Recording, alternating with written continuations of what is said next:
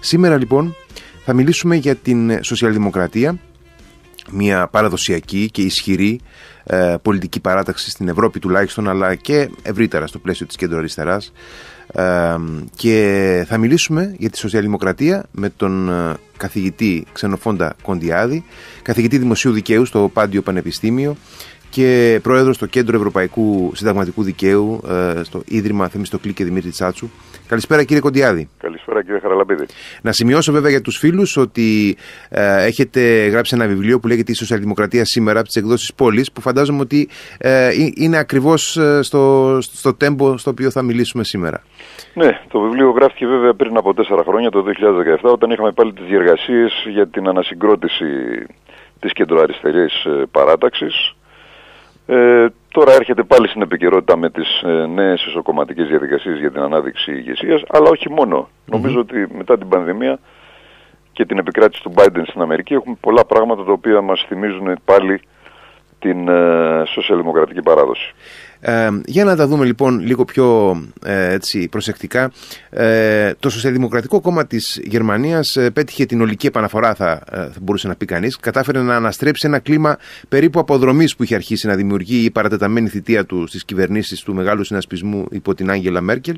Ήταν μια γνήσια επιλογή των ψηφοφόρων ή έτσι δημιούργησε μια ευκαιρία η καχεξία και του βασικού αντιπάλου του Όλαφ Σόλτς; Κοιτάξτε, νομίζω ότι ήταν ένας συνδυασμός παραγόντων. Ε, ήταν σίγουρα και το γεγονός ότι μετά την πανδημία και μέσα στην πανδημία διαπιστώθηκε η ανάγκη επιστροφής του κράτους, πρώτα απ' όλα.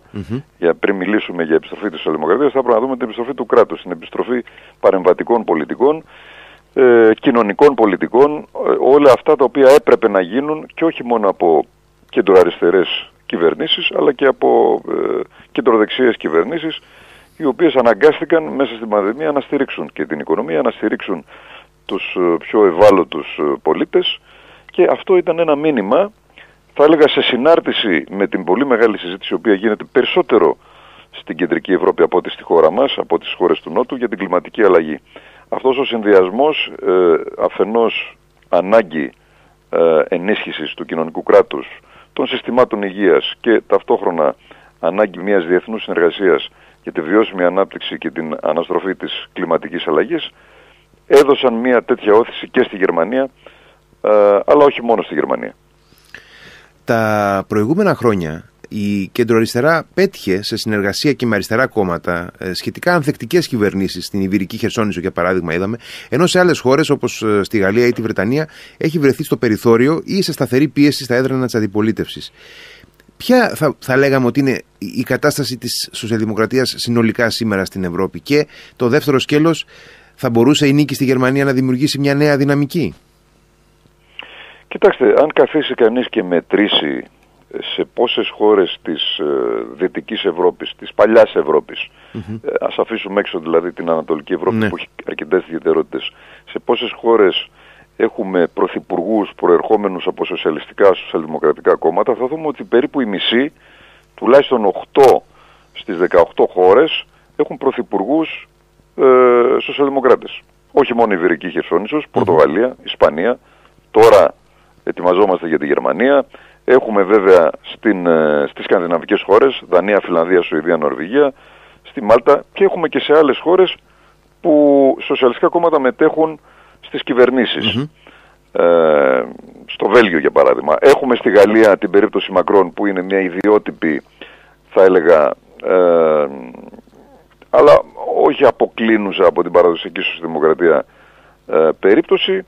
Έχουμε τον Τράγκη που θα έλεγα ότι και αυτός περισσότερο μπορεί να χαρακτηριστεί ως κέντρο αριστερός παρά ως κέντρο δεξιός. Αλλά βλέπουμε τη σοσιαλδημοκρατία να υπάρχει ε, αυτή τη στιγμή στην Ευρώπη ως μια κυβερνόσα δύναμη.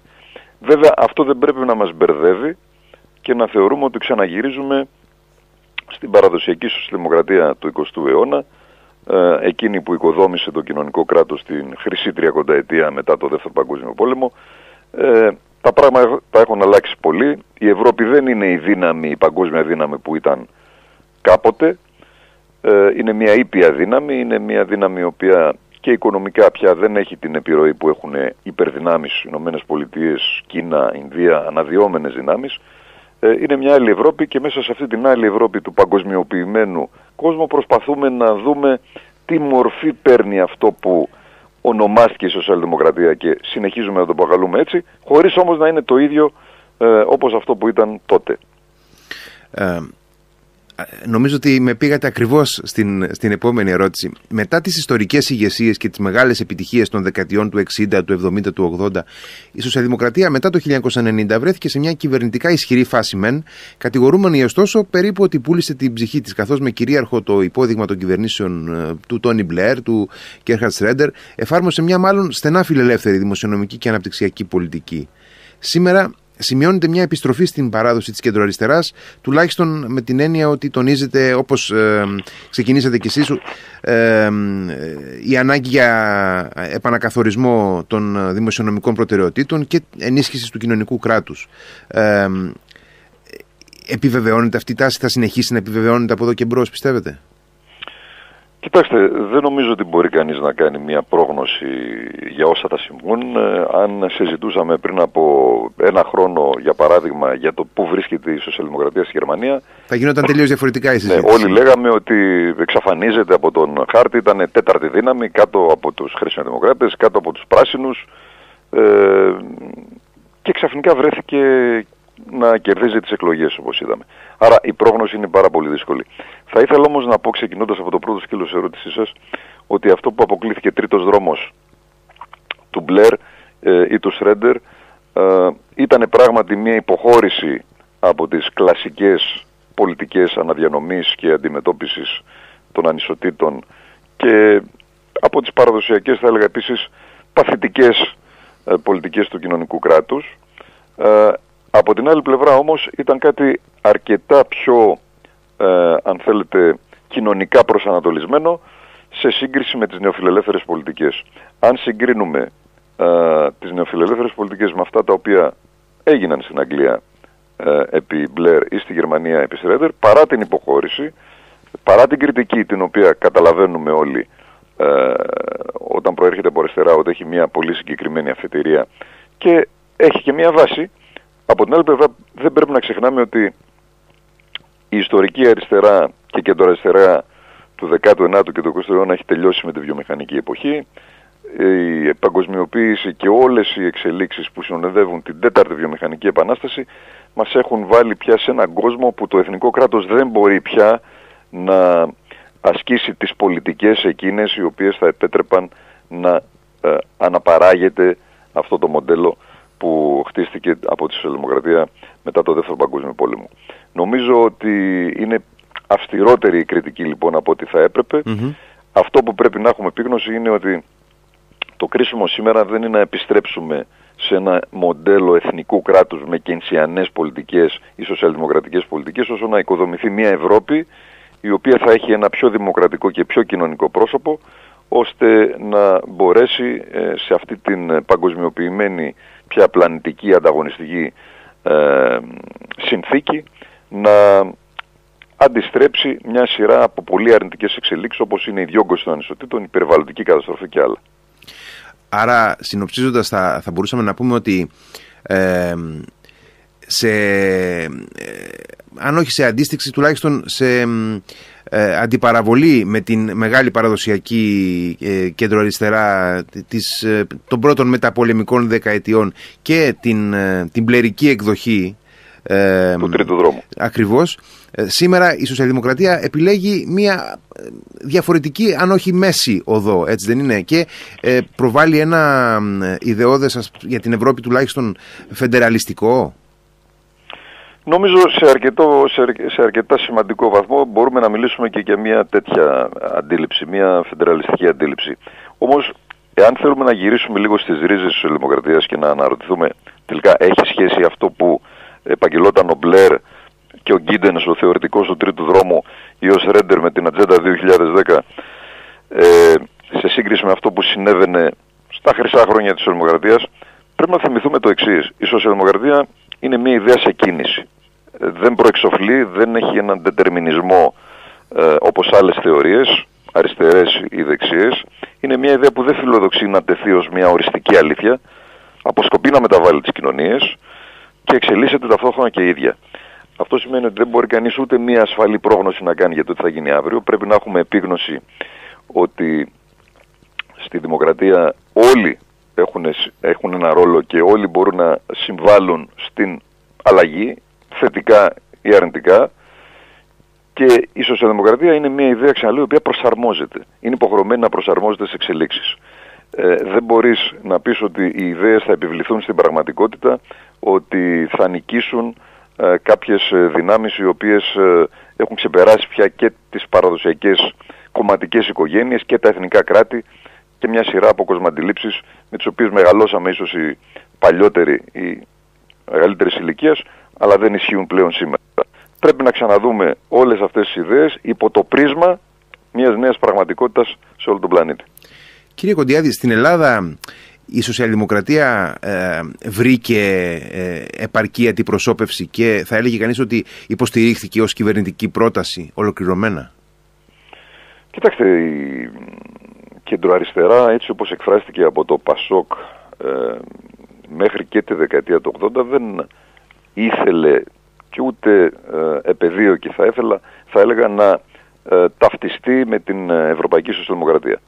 Ε, το ΠΑΣΟΚ της δεκαετίας του 80 και του 80 δεν ήταν ένα σοσιαλδημοκρατικό κόμμα, ήταν ένα σοσιαλιστικό κόμμα το οποίο ε, με έναν τρόπο εκλεκτικιστικό θα έλεγα αντλούσε από πάρα πολλές άλλες παραδόσεις.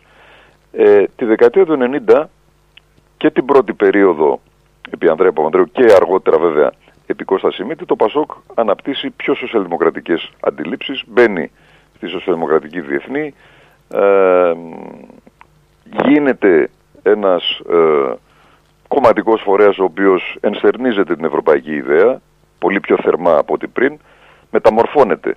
Και αυτό κινείται λοιπόν σε μια σοσιαλδημοκρατική αντίληψη την οποία σήμερα συνεχίζει να εκφράζει ε, το κίνημα αλλαγής στη χώρα μας.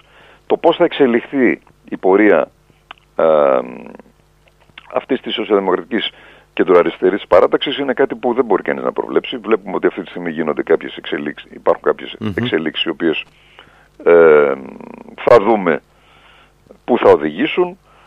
Ε, όμως η επίκληση και μόνο η επίμονη επίκληση πλέον της σοσιαλδημοκρατίας ε, τα τελευταία χρόνια ως ταυτότητας αυτού του χώρου αλλά και η προσπάθεια αν θέλετε οικειοποίησης αυτής της ιδέας και από την αριστερά στην Ελλάδα δείχνει ότι οι ιδέες της δημοκρατίας συνεχίζουν να έχουν μια πολύ σημαντική προϊόν ή αν θέλετε είναι, είναι που έχουν οριμάσει πια οι ιδέες αυτές και στη χώρα μας ε, έστω με την καθυστέρηση κάποιων ε, δεκαετιών σε συγκρίση με την ευρωπη Υπάρχει στην Ελλάδα η δυνατότητα ανεξάρτητα από, τα, από το στενό προσωπικό κριτήριο της επόμενης ηγεσίας του κοινάλ, εντάξει, ε, γίνεται αυτή τη στιγμή μια διαδικασία, είναι σε δυναμική εξέλιξη, θα δούμε πού θα καταλήξει προφανώς.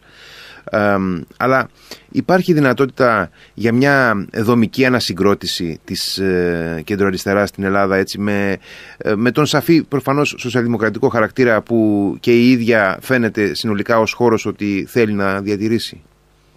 Νομίζω ότι οι συνθήκες ε, το επιτρέπουν ε, και θα έλεγα όχι μόνο το επιτρέπουν, θα λέγω το επιβαλλουν Ε, συνεχίζει στη χώρα μας να υπάρχει μια σειρά από προβλήματα τα οποία ακόμα και κυβερνήσεις κεντροδεξίες ε, αντιλαμβάνονται ότι μόνο με σοσιαλδημοκρατικές πολιτικές μπορούν να αντιμετωπιστούν. Βέβαια η παρούσα κυβέρνηση κάθε άλλο ε, μια τέτοια αντίληψη ε, εκφράζει. Όμως από την άλλη πλευρά θεωρώ ότι και τα προβλήματα που αφορούν τις ανισότητες και τα προβλήματα που αφορούν την αντίληψη για τον κοινοβουλευτισμό και τη δημοκρατία και πολλά ζητήματα που αφορούν τα δικαιώματα και πολλά, πολλές πτυχές που αφορούν το περιβάλλον. Υπάρχει μια σειρά από μια βεντάλια από ζητήματα στα οποία ο σοσιαλδημοκρατικός λόγος μπορεί να δώσει πολύ πιο όριμες απαντήσεις και λύσεις με δημόσιες πολιτικές σε σύγκριση με άλλους χώρους. Γιατί η σοσιαλδημοκρατία συνδυάζει, αν θέλετε, ε, μία ε, οραματική αντίληψη με μία ρεαλιστική και αποτελεσματική πολιτική πρακτική. Ε, έχουμε σαν έννοιες τώρα θα αναφερθώ τη σοσιαλδημοκρατία, την κέντρο αριστερά και το πολιτικό κέντρο. Ποια από τις τρεις πιστεύετε ότι εκπροσωπεί καλύτερα αυτό το οποίο υφίσταται στην Ελλάδα ως πολιτικός χώρος; Κοιτάξτε, είναι τρεις διαφορετικοί όροι, έχουν, ε, αν θέλετε, διαφορετικές αναγωγές. Όταν μιλάμε για κέντρο αριστερά, αναφερόμαστε ε, μέσα σε ε, έναν άξονα από την άκρα δεξιά μέχρι την άκρα αριστερά, στο σημείο στο οποίο μπορεί να τοποθετείται ένα κόμμα ή ε, μια ομάδα αντιλήψεων. Από εκεί και πέρα όμως, ε, νομίζω ότι ο όρος ο οποίος έχει μεγαλύτερη αξία και εκφράζει με μεγαλύτερη σαφήνεια έναν συγκεκριμένο τρόπο διαχείρισης και αλλαγής της πραγματικότητας είναι όρος της ε, όρος σοσιαλδημοκρατία που συνδυάζει τη δημοκρατία με την κοινωνική διάσταση. Ε, δημοκρατία, κράτος δικαίου, δικαιώματα ε, και κοινωνικό κράτος, αναδιανεμητικές πολιτικές συνθέτουν αυτό το οποίο ε, επαγγέλλεται η σοσιαλδημοκρατία. Από την άλλη πλευρά ο όρος πολιτικό κέντρο είναι και αυτός μάλλον ουδέτερος, παραπέμπει περισσότερο ε, σε μια αντίληψη η οποία αντιμάχεται βέβαια το λαϊκισμό, αντιμάχεται τα άκρα, ε, υποστηρίζει τους κοινοβουλευτικούς θεσμούς, αλλά δεν ταυτίζεται, αν θέλετε, με μια σειρά άλλων πτυχών, όπως αυτές που προανέφερα ε, και αφορούν κυρίως τα δικαιώματα του κοινωνικού κράτους στην αναδιανομή, τα οποία ε, ενστερνίζεται η σοσιαλδημοκρατία.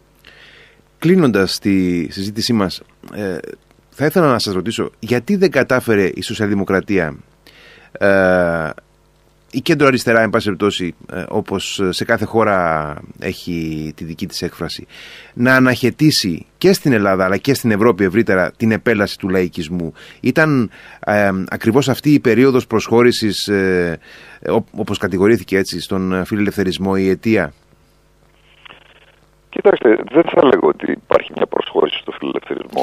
Μιλά, μιλάω για, τη, για, για την ε, κριτική που ασκήθηκε τέλος πάντων ναι. στην, στην περίοδο του τρίτου δρόμου. Ναι. Ναι, ναι, Ε, όπως είπα και νωρίτερα, προφανώς ο τρίτος δρόμος ήταν μια υποχώρηση. Όμως ήταν μια υποχώρηση μπροστά σε μια συγκεκριμένη πραγματικότητα.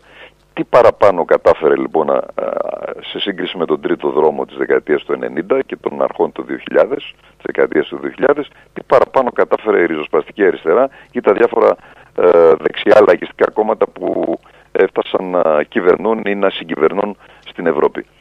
Δεν είδα να κατάφεραν κάτι περισσότερο, δεν είδα αναδιανεμητικές πολιτικές, δεν είδα ε, μια καλύτερη διαχείριση ε, πολιτικών ε, νεοφιλελεύθερων ή μνημονίων τα οποία έπληξαν πάρα πολλές χώρες της Ευρώπης, όχι μόνο την Ελλάδα, φυσικά τη χώρα μας περισσότερο από οποιαδήποτε άλλη. Δεν είδα λοιπόν έναν αντίλογο, μια άλλη λύση η οποία να διατυπώνεται. Αντίθετα είδα σιγά σιγά μια στροφή και αυτών των ε, πολιτικών κομμάτων της ε, ριζοσπαστικής αριστεράς ή της λαϊκιστικής δεξιάς να στρέφονται σε πολιτικές πιο ήπιες ε, και κάποιες ε, κομματικές ε, οικογένειες να στρέφονται ακόμη περισσότερο στο σοσιαλδημοκρατικό λόγο θεωρώντας και οι ίδιες ότι είναι η καλύτερη λύση με τον ένα άλλο τρόπο. Άρα δεν νομίζω ότι αυτή τη στιγμή υπάρχει ε, μια πιο σοβαρή απάντηση στο λαϊκισμό από τον όριμο σοσιαλδημοκρατικό λόγο. Ο λαϊκισμός είναι σε υποχώρηση αυτή τη στιγμή. Παρόλο που η πανδημία έχει φέρει μια έξαρση πάλι αυτής της ε, αντισυστημικότητας, νομίζω ότι οι επικύλοι λαϊκισμοί ε, που εξέθρεψε η οικονομική κρίση, δεξιοί και αριστεροί, ε, ή αν θέλετε δεξιόστροφοι και αριστερόστροφοι, έχουν ε, βρεθεί σε υποχώρηση τα τελευταία χρόνια. Κύριε Κοντιάλη, σας ευχαριστώ πάρα πολύ για τη συζήτηση που είχαμε. Νομίζω ότι διαφωτίσαμε αρκετές ε, πτυχές του, του θέματος.